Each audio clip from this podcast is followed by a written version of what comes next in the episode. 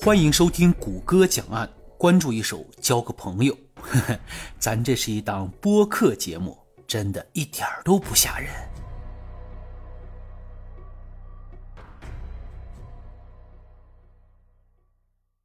大家好，我是半根傲骨。Hello Hello， 我是佩佩。好久不见呀，甚是想念呀。啊，那可不。哎呀，哎，我跟你唠一事儿啊。就是我不是打小文科也学得不错嘛，我就每到周末的时候给我那大侄女去辅导一下作业，在辅导作业休息的时候，她就跟我说说他们班呐有些同学混社会。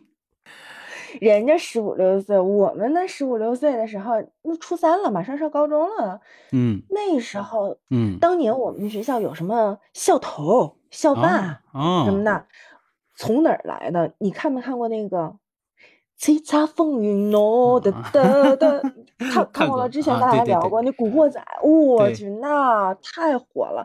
然后我我记得我们班有一个同学，他姓陈，嗯，然后他的偶像就是浩南哥，他还学他，啊、还有藏的那个什么烧烤的铁签子在班里面，然后书桌底下拿透明胶布粘着，啊、然后书包里面带那个现在各种不让带的那种管制刀具。其实回头想想啊。当年这个场景其实挺吓人的啊，因为年轻气盛、热血青年，他不一定会干出来什么事儿。对，我印象特深，我们那边有一个朝阳足校，嗯，到我们校门口跟我们学校的学生打仗，嗯，就他他们抡那个板砖，有一块正好就抡到我脚边，给我吓得，我最后竟然淡定的走回了家。嗯，没哭没闹没跑。哎呦，就我那侄女他们班里边，我说哎，我说你们混社会都怎么混呢？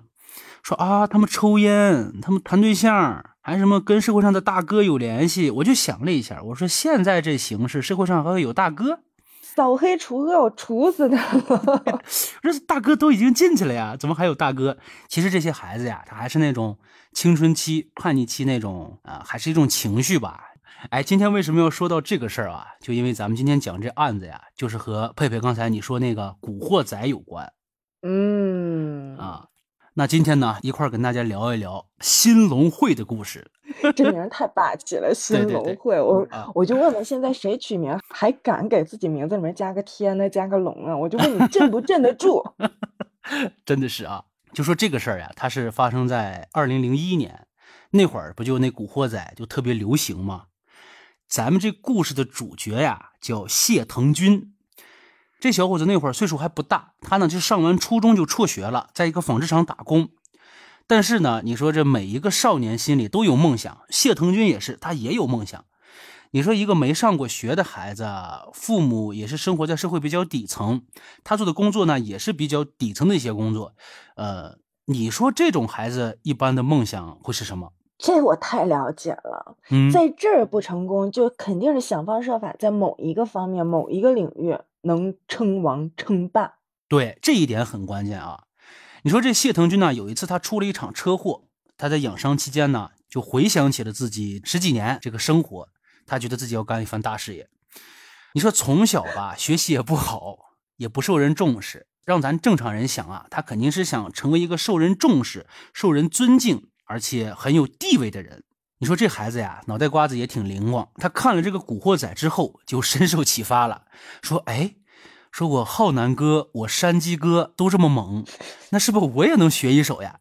然后他就找了个人，这人呢就是他的发小，叫李宗健。大妈也太会起名了，这一听就是哎呀，特别有漫画风的那种，是吧？他俩就商量了，这个小谢就说哎，咱俩成立一个新龙会吧。哎，而且我跟你说，这个新龙会还不是第一次成立。他俩这是新龙会的余孽后生。没有，人家人家可不是余孽，人家是元老。他俩不是初中辍学吗？他们俩在小学的时候就两个人成立了一个帮会，叫新龙会。哎呀，那那我要这么说，那我也得自我检讨一下。我们初中的时候，我们四个女孩特别的好，我们四个还当年还给自己取个名叫 F 四，人家是那个叫什么？林香花园里面那个，对对对，啊、然后我们也、啊，我们才是真正的 flower， 是不是啊？是对。那之后呢，这个李宗健呀，他就一口同意了。李宗健之所以一口答应这个谢腾军，他有两个方面的原因。第一呢，是因为儿时的记忆嘛，人家是元老呀，这个不能让帮会泯灭了呀，对不对？第二个原因比较重要，就是他们当地啊还有一个帮会叫飞鹰帮，他们老是受这个飞鹰帮的欺负。哎呀，这么一比，我们当年的 F 四 起的名字确实有一点草率了。哎，有点草率，为啥呢？他们这这个飞鹰帮不是一家独大，还有一个由女生组成的联盟叫燕子帮。哎呀，怎么没人叫我呢？不是一地儿吧？这个飞鹰帮呀，因为人家是比较老的这个当地的一个帮派。哎，首先声明一下，这个所谓飞鹰帮呀、燕子帮，它的主体都是学生啊，可不是真的社会上那些大哥呀，什么打手或者催债、耍赌之类的，不是那些人。后来呢，因为这个飞鹰帮老是欺负这些男生女生，这个燕子帮就慢慢的也发展起来了，就能够和这个飞鹰帮分庭抗礼了。可是呢，哎、那这帮女生行啊，这帮小姐妹有我的风范呀。啊，刚好啊，这个李宗建和谢腾军他们这附近没有帮派，然后这两帮子人就都来欺负他们。这你意意思就是说啥？交保护费一个月得交两份，一份给男的，一份给女的，供爹供妈，就这种。受夹板其实真行。对，所以呀、啊，这两个人对这个事儿就一拍即合了，说得嘞着，咱们把这片组织起来，要反抗他们两座大山的压迫。然后那不就得招兵买马吗？光他俩够干嘛的呀？哎，对对，你看你很有经验，对对，就这么回事儿。他们又找到了一个名叫江波的小伙子。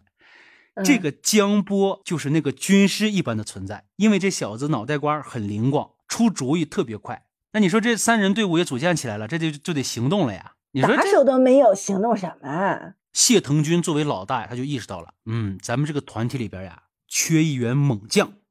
他也跟你想的一样，你看没有打手不行，真不行。终于在他们三个的寻寻觅觅之下，把新龙会最终的五人核心成员给搞定了。另外两名，一个叫钟伟，一个叫唐亮，这五个人就模仿了电影里边的情节，在一个废弃的厂房里边起了一堆篝火。这晚上呢，一人端了一碗酒，割了点血，这要干啥呢？嗯，这叫歃血为盟呀！拜把子了，对，拜把子了。啊、人家几个人还给自己取了绰号呀，就就跟那个品牌得有 logo 一样。哎，对对对对对对对。哎啊，老大谢谢腾军嘛，人家叫座山雕。我哟呀，这个大傻！对，老二江波熟读兵法，嗯、人家是运筹帷幄，就叫狐狸。哟，这老三李宗建是个打手，叫雪豹，真的有豹。哦、不小心还弄了一个电视剧的名儿。对，这老四钟伟聪明伶俐，名唤狼圣，圣人的圣。嗯、原谅我一口八二年的老可乐喷了出来。这老五唐亮呀，平常随身还带着一把匕首，就是带刀侍卫，狂刀。哎呦，说的那么文绉绉，不就带把小刀吗？我都见过，我们当年那个那帮不良少年，他们身上也带的那种卡簧啊，就是那弹簧刀吗？啊，里边估计就带的那个，都是一个年代的人。这有一天呀，这几个人一块在外边吃烧烤，呃，喝着酒，烧烤，对。呃，吃着烧烤，喝着小酒啊，一个个的挺乐。但是呢，此时他们的军师狐狸发现他们老大谢腾军这眼神不对，老往一个方向瞟。这是发现目标了。这狐狸就看着他老大眼色不对，说：“哥，你怎么了？”他哥不说话。这狐狸马上反应过来了，一看旁边有一桌，大声喊叫，影响他们吃酒喝肉了。这咋整？你说说这咋整？你是老大，你咋整、嗯？我是老大，我不知道咋整，我没当过老大。但是我要是小弟，嗯、我肯定抡酒瓶子，直接就扔出去了。小弟们也是这么想的，抡起酒瓶子，抡起酒瓶子上去就干。眼看着对对面那几个年轻人惨叫倒地了嘛，这老大才，哦哟，弟兄们闯祸了，跑，然后就把这帮人拉走了。嗯，就这次事情过后呀，事儿虽然不大啊，但是谢腾军就意识到一个问题。嗯觉得自己挺厉害，不，他觉得自己不够厉害。哦，也是哈。你说人家如果多来几个人报复，他们没有后备力量呀，那不还得招兵买马吗？招兵买马，发展下线，你得有点手段呀。一般来说，有军师吗？对，有军师就出主意了呀。咱不是说了吗？他们这片区域，人家飞鹰帮和燕子帮都管不着，要么就两边都来欺负他们。所以这个地方的很多人是急需要一个当地的一个帮会来保护他们。新龙会来了，救世主来了，青天大老爷来了，然后这个新龙会就趁着这股风开始各地收保护费，说以后我罩着你们，你们只要交几块钱的这个会费，加入进来之后，那你就是我们的会员，我就罩着你们，只要说你们那儿有什么风吹草动，大哥带人来保护你们。就这样，这帮孩子是不是傻？哎，呃，真不傻。就这样，人家短短的三个月的功夫，就把这个队伍干到了一百多人。没有，我说交钱的那帮孩子是不是傻？受欺负呀！你不不交钱，人打你呀！你害怕。哎，我跟你说，我不是说那个站着说话不嫌腰疼，但是这个被欺负这个事儿，嗯、自始至终一直是存在的，一直是源源不断，一直没有停止过。就是啊，对对对，这不就是校园零霸霸凌吗？啊，对对对，就是校园霸凌。嗯，但是这个东西完全跟自己表现出来的这种状态和态度是有直接关系的。嗯，他们那帮人，他们懂什么？就是因为吃啥啥不剩，干啥啥不行，所以才走上这条路的。对，是不是？你要是一旦让他觉得你是软柿子好捏了，他不捏你，捏谁呀？你就强硬的反抗一次，你看他下次敢不敢？下次还想惦记你的时候，他是不是得掂量掂量啊？对，先回桌子是吧？其他软，对呀、啊，就是这意思啊。对。但是不，咱不能莽撞，不能说对面十好几个人手里一人拿一把小刀呢，你还往前硬冲，这时候你不跑你干啥呢？啊，那不行，那得跑，对，嗯嗯。那会儿就当地那些学生们一看，哎，有这么个组织，我们能玩个三足鼎立是吧？这样互相牵制着，倍有面子呀。这个人多了之后呀，年龄最大的管理者谢腾军，他也意识到这个组织架构这个重要性，所以呢，他就把他们帮会分成了四个部门。首先是什么？负责内部管理的刑部，然后呢就是负责管理钱财的财部，他们收了保护费嘛，那个钱总得有人管。嗯，然后就是白虎堂、狂人堂，这两个部门主要就是打架。哦，什么时候？现在公司的那种嘛，是不是啊？对，业务一组、业务二组、业务三组、财务组，有管人事的。对啊。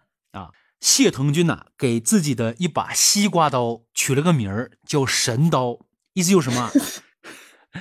这刀可不是用来砍人的，他的意思就跟那尚方宝剑一样，见刀如见人，面刀如面圣啊！这刀就是这孩子中这个电影的毒太深了啊！就见了这刀，就相当于见着会长了，不能弄点值钱的吗？哎呀，没钱呀！那一个人能收了多？两千年的时候，你一个人给上十块八块保护费，他不容易了。哎呀，你就看人家电影，你要学电影，你就学的厉害一点嘛。人家电影里面那那个帮会老大，那龙头棒啊，那什么黎呀、啊嗯，还是叫什么木啊，嗯、就哎呦我的天，一看就是吧，一套倍儿正规啊。他们不，他没钱，他主要是经经济不行。我不知道你们玩没玩过那种大型的 P V P， 就我玩魔兽世界的时候要打对战，一边五十个人或者一边二十五个人，有的那种新工会啊就会出来练手，他们会匹配一些就是实力相当的工会。你说人家现在新龙会啊，组织有了，吉祥物有了，部门有了，钱现在也算是有了吧，虽然不多也有了，那接下来最需要什么？名声啊，一战成名啊。对呀、啊，这需要战斗力呀、啊，对不对？所以这谢腾军也是准确的把握了帮会发展的趋势，他就想啊，咱这新龙会必须要用几场硬仗来证明自己。你看他们最开始是跟谁结梁子来着？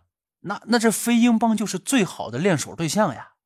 说我只要跟飞鹰帮战一场，哪怕我输了，虽败犹荣。对呀，我敢跟他干呀，别的帮会不敢跟人家干呀。那燕子帮都是点你已经那么厉害了，我输了是理所当然的。你已经那么厉害了，我赢了，那我就比你更厉害。哎呀，这招好，这买卖怎么都不亏呀、啊，对不对？嗯嗯。啊，那然后他们就瞄准了，说来，咱们先跟飞鹰帮干一场。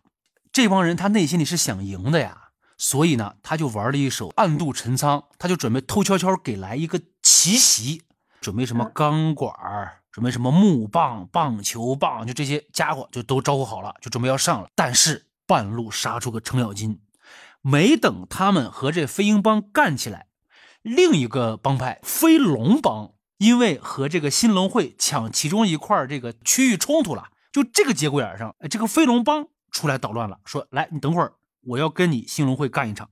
看到底是我看看到底谁是真龙啊？对对对，就这意思，是飞龙帮强还是这个新龙会强？反正那钢管，那钢管已经买了，打谁不是打呀？这提前日子是我一棍。对，这就准备开始干了。但是警察来了。就是最后就是这两帮人都准备干仗了，就不知道谁给走漏的风声，谁报了警。我估计他们那里边是不是有警察的卧底啊？警察能理这帮小屁孩儿？没准这几个谁谁家交了钱的孩子，他爸他妈是警察了。最后呢，就是这两帮人还是没打起来，就在双方准备动手的时候，被警察给劝散了。真的，我我就是每一次一说他们是两个帮派，我都觉得特别的好笑。但是咱事儿还没完呢，不行啊，这回没没成名啊，不行啊，继续努力啊。那还得打呀，名声都是打出来的呀，对不对？那架都是找着打的。对，你就是这这老大也是每天琢磨这心心思啊。说有一天走在路上，对面有这么一小孩骑自行车，就他们前面走着，然后这哥们儿，你说这谢腾军他妈把脑子哪哪根筋抽着了，就是那小孩撞过我，给我干他。你说这帮人上去把那小孩打了一顿，这好歹算是打群架的第一战，嗯嗯不过第一战是群殴人家。但是胜之不武，胜之不武啊！就谢腾军就想要说这个进一步发展啊，他们这个战斗力不能仅限于此，就开始四处找人打架，就是小规模的打，到处三个五个这儿干一仗，那儿打一架。哎呀，其实打的就是便宜架，人多上去自己不吃亏就打，对，打完就跑，真没劲。对，我跟你说，我都能料到他们的结局，就不说他们这个过往的行踪这些事儿啊，嗯，就单说现在这个一片祥和的社会。嗯，哎，我就知道他活不到现在，我就直接把天儿给你聊死。你说他进去，那总得有个由头吧？你说你这老大手下领着这么大一帮子人，弟兄们不得吃不得喝呀？这没钱呢，对呀，经济他没钱呢。你说没钱怎么办？不然说《古惑仔》这电影啊，确实是缔造了一批企业家。这谢腾军就想，要不咱也开个酒楼？维持一下生意，又能当自己的这个基地，这岂不是一举多得的买卖吗？谢军孩子啊，这谢腾军就打定主意，嗯，我要开一个酒楼，但是现在没钱呀。他们是收会费，你说他们又是什么买钢管，又是每天吃喝玩乐，这钱其实没多少了，那这收不上来怎么办？偷啊抢啊，他们不都干这事儿的吗？老大最难的时候，如果有个人出来帮他，这个人上位一定很快。他们这帮会里边有个人叫邱小林，是个小偷，他就跟这个谢腾军说，大哥，要不咱们从外边再借点钱吧，说白了不就去偷吗？然后这谢腾军也是给这邱小林的面子啊，马上他们帮会的第五个部门设立起来了，叫神偷堂，邱小林担任堂口老大，而且在很长一段时间里边都是邱小林在自己一个人偷。你说他一个人能供得起一个帮会呀？不是，这孩子也是傻，你自己有这个能力，你, 你干了半天活，然后把把工钱给大家。对，后来这你说这谢腾军也是说，哎，你不能让小弟兄一个人出去冒险呀，他就跟着一块儿去了。然后他偷的时候还留俩字儿，债主，欠债还钱那个债，哦、债主。还在那想着有朝一日还必定十倍相还呗？不，他写错了。他想写那个山寨的寨来着，他写错了。没文化真可怕。反正这两个人出去偷，呃，四个多月的时间吧，偷了四千五百块钱左右。当年四四五千其实也行，但是仗不住他们人多，啊、一人一口吃没了。但是你别说啊，两千年左右四千五百块钱就不少了，这就够判了。对对嗯、啊，现在也够判了。然后呢？好像一千块钱以上就怎么怎么地。它各地标准不太一样，你看，在这个经济发达地区吧，有可能到两千、三千，但是我知道的啊，在经济不发达地区，偷够八百，它就够刑事了。按理说，你就是拿走一分钱，你都得有个交代啊。对，这个东西，你要是不够严、不够严苛的话啊，嗯。那犯罪成本那么低，那很多人他就会找这种小鸡小偷的这个事情来做了。既然说到这儿了，我简单插一句啊，这个偷和偷是不一样的。嗯、你比如说，你逛商场啊，手里边丢着包，你别拿我的那什么，那我总不能，我总不能拿听众朋友来做做，对不对？说我说我、那个、那来吧，你去，你去上商场呢。我上商场去，那叫叫什么来着？就是你一撩门帘，里面走一人，一搭帘子，就你把手机掏走了，这叫偷，对不对？对呀、啊。可能我兜里边不是一部手机，我兜里边是五块钱，他也给我顺走了。你觉得这个影响它大不大？影响确实不太大，那五块钱也穷不了咱，富不了他的。但是这事膈应。对，这事只能说膈应。如果说有一天我家里没人，我家里床上放着五块钱，这人撬我门进来，到我床上拿了五块钱走了，你还觉不觉得他膈应？那何止是膈应，膈应死了。这种两种偷它是不一样的，所以就是说，就是相同金额的情况下，但不同的行为、不同的方式，然后造成最后的结果也是不一样的呗。哎，对对对，他还是这个问题，咱今儿不细说了啊，就是入室盗窃、嗯嗯、多次盗窃。呃，溜门溜窃这些都不说了，因为您就只需要知道一一点啊，啊，这个偷东西，它有的时候真不一定是以金额来定的，它是以情节来定的。我尽量我都不会给这些人机会。我跟你说，嗯嗯、无论是这个北京还是我老家东北，就一到天冷了之后，那商场啊、超市啊门口不都弄一个大棉帘子吗？对，挡风啊、防雪啊什么的。嗯。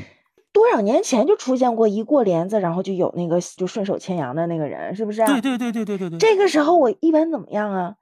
进门之前我那个拎的包肯定扣都扣扣好，嗯、拿那大衣一裹，俩手一插兜，嗯、就是只要兜里有东西的，手机啊、钱包还是什么的，那么一裹，我就整个人就变成了一个子弹头，我拿脑袋把门帘给钻开，我就这么钻进去了，我让你，我让我让你无孔可入，是吧？这做法不错，可以学一下啊。就有点费脑袋，对对对，咱回来说费头发你咱说这案子啊，这开始本来这帮小孩子不就打打架而已吗？现在已经开始偷人了，这个情节他就中了呀，这周就村。你刚才讲本来是一个盗窃偷窃的行为，然后你刚才一说偷人，我想嗯，哎呀，这个有想什么呢？我这他们倒是没偷人啊，没说你那个偷人，但是有一天正在商量从飞燕帮带几个压寨夫人回来的时候，这事儿的时候，这窝被端了。哎呀，燕子帮，燕子帮吧？啊，对，燕子帮，燕子帮，反正就那个女性团伙嘛，这是混大发了，然后要从人家这个师姐的帮会里面，对，要找压寨夫人，这夫人没找着，警察来了，就把这帮人给带走了。自此啊。嗯，这个帮会就解散了把头目都带走了。我, 我觉得啊啊我我感觉从头到尾这个帮会就是创建了一个寂寞。其实你就说他犯什么大案，他没有犯什么大案。嗯，就是我我感觉他们几个好像是不是设计好了故意要把自己给送进去，但是还折腾不出来什么大事儿，没那胆儿。能力也不到，你说要钱没钱，啊、要人没人，要文化没文化，你不说吗？你看就是那个，就哪怕我我不是宣扬那个什么啊，但是咱们扫黑除恶的这些大案子里，啊、那些所谓的龙头老大，人家都是什么样的背景？对，是不是？对啊，你这几个小屁孩学都没上完，都没学明白呢啊！嗯、兵法你懂吗？光说熟读兵法，嗯、我去，他可能也就是看了看什么小人书之类的。对，没准看个动画片版的《水浒传》《三国演义》，就以为自己啊，哦、我军师了，知晓天下。啊、对，反正最后呢，这几个孩子也都是受到了自己应有的惩罚吧。大部分都是什么？因为他们都岁数不大嘛，都是劳动教养或者是少年管教。时间呢，最多就是三年，短则有一年，还有几个月的。自此呀，这个新龙会彻底被铲除了。但是我就一直比较纳闷啊，他们那飞鹰帮呀、燕子帮，结果不知道怎么样。我估计后来那两个帮会也好不到哪儿去，嗯、好不了，一帮小屁孩能成什么气候啊？嗯、但是必必须得尽早的把他们扼杀在这种罪恶的摇篮里。对，其实这种有时候公权力它也是一种教育。对，关键他们吧，他们这种老师啊、爹妈呀，这种这种普通的家庭教育啊，或者是感化教育不好使啊。你不上点强硬的手段，他不害怕，因为人家都觉得自己是老大了。你爹妈是谁？老师是谁？同学是谁？觉得什么《三字经》《道德经》《弟子规》什么的，那是什么？人家那时候学的都是什么？学的都是《古惑仔》里面那些兄弟道义。哎，总的来说吧。在孩子教育这一块儿，开始说我说我侄女那事儿，我就跟他说，我说你现在跟他们混，你是有机会离开他们的。如果你现在还一直跟他们混，你以后身边也就这些人。如果以后身边就这些人，你自己日子也过不好哪儿去啊！你爹你妈每天受着苦着累着给你挣钱，你他妈就这样，孩子听不进去。你就告诉他，你要能当他们老大你就跟他们混，当不了他们老大就别给人家舔腚。是这道理。哎，我这孩子也慢慢长大了，我也就是想着嘛，咱们尽量把这孩子放到一个比较比较让自己满意的一个环境里边吧。啊、我跟你说，你千万别那么强硬的规划、嗯、你越想把孩子保护的好，你越不让他接触这些东西，他越好奇这件事就可怕了。你莫不如就碰到什么了，或者想到什么了，看到什么了，你就跟他讲这些是怎么怎么样的，那些是怎么怎么样的。他好奇，他想接触一下这样的人，那我们就让他浅浅的认识一下，结识一下好了吗？对不对？哎，你说这有道理。你要跟孩子站到一起，对 对, 对对，你跟孩子站到一起，他有什么事他跟你说，你给他出谋划策，他发现呀，我妈比他牛啊啊、嗯，是不是？不行的时候你就合着干一仗，咳一下，谁能打过谁呀？嗯、啊，小崽子跟我咳啊！嗯、他就发现，哎呀，我爸我妈才是最厉害的人。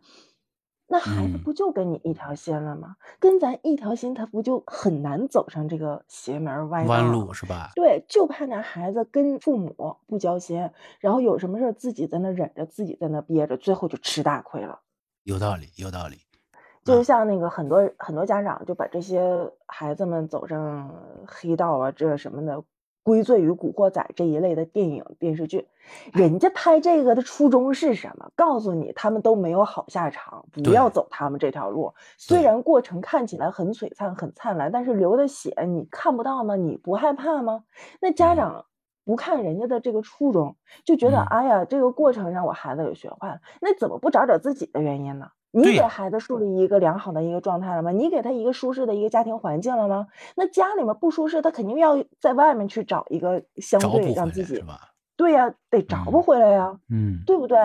所以这个说不让孩子看这个，你越不让他看，他越想看，他越想看，看完了之后，哎呦，太酷了，太帅了，你就坐下来，你就陪他一起看，是不是？没事再指指点点的，哎呦，知道你爸当年，你妈当年怎么怎么地的，是不是？你让孩子崇拜了你自己，你还怕什么呀？有道理，不错不错。哎呀，你说的真对，就是适当的引导要比一味的封堵更有效。因为我跟你说啊，在这、嗯、这一类的，这叫什么？算不算反向育儿？就是在这条路上，我爸是我的这个育儿的导师鼻祖了。为什么？对，嗯，我高中的时候，这不开始那什么吗？嗯，惦记酒吧什么样呀，喝酒什么样呀，是不是啊？啊、嗯。哦我爸说：“你好奇是吧？来来来，我领你去啊！老子领你去看看，来接你们啊！啊，你叫哪个同学叫好，我给你订好卡间，明天早上我来接你们来。好，这一下我们我困呢啊！哎呀，就发现哎，这玩也没有那么开心了，不好奇了，也明白怎么回事了，就也就不惦记了，就那些也就没有什么吸引力了。爱吃什么，那个不爱吃饭，我就要吃披萨。天天那时候小嘛，就爱吃披萨。”我爸说行，我领你去吃那个某某客去，嗯，往那一坐，爱吃是吧？给你点三份，再打包三个大披萨带回家，一下给我吃定了。嗯，从此之后就觉得我妈做饭太好吃了，好好在家吃饭。我就跟你说，有的时候啊，你千万别跟他拧着劲儿来，你他想怎么的就就怎么的，他想染头发，你给他染一个最炸的、粉的、黄的。你提前跟老师打打声招呼，是不是、啊？嗯、或者说偶尔这么一次跟老师。道个歉啊什么的也无所谓的事儿，但是这孩子的一生可不是说你在那拧着劲儿，你今天不染了明天他就没事了，不是，你就让他来一次炸的，以后你就反而好管了。受教了张老师，受教了，受教了，真的，我就一直欠缺这方面。今儿这个这天儿没白跟你聊，回头我再准备几个问题，我还得跟你讨教一下。哎呀，这这讨教不敢当，咱们探讨探讨，这个结合自己的成长的这个过程，用自己当年非常希望得到的那种教育方式，然后总结出来一套方案。对对对对对，没毛病没毛病。好，那咱案子也聊了，这营养也吸收了，咱们意犹未尽的好朋友们啊啊，点个关注订阅，回头呢咱们一起再探讨。想听更多大案，订阅谷歌讲案，顺手转评点赞。咱们下期不见不散，拜拜。不见不散，拜拜。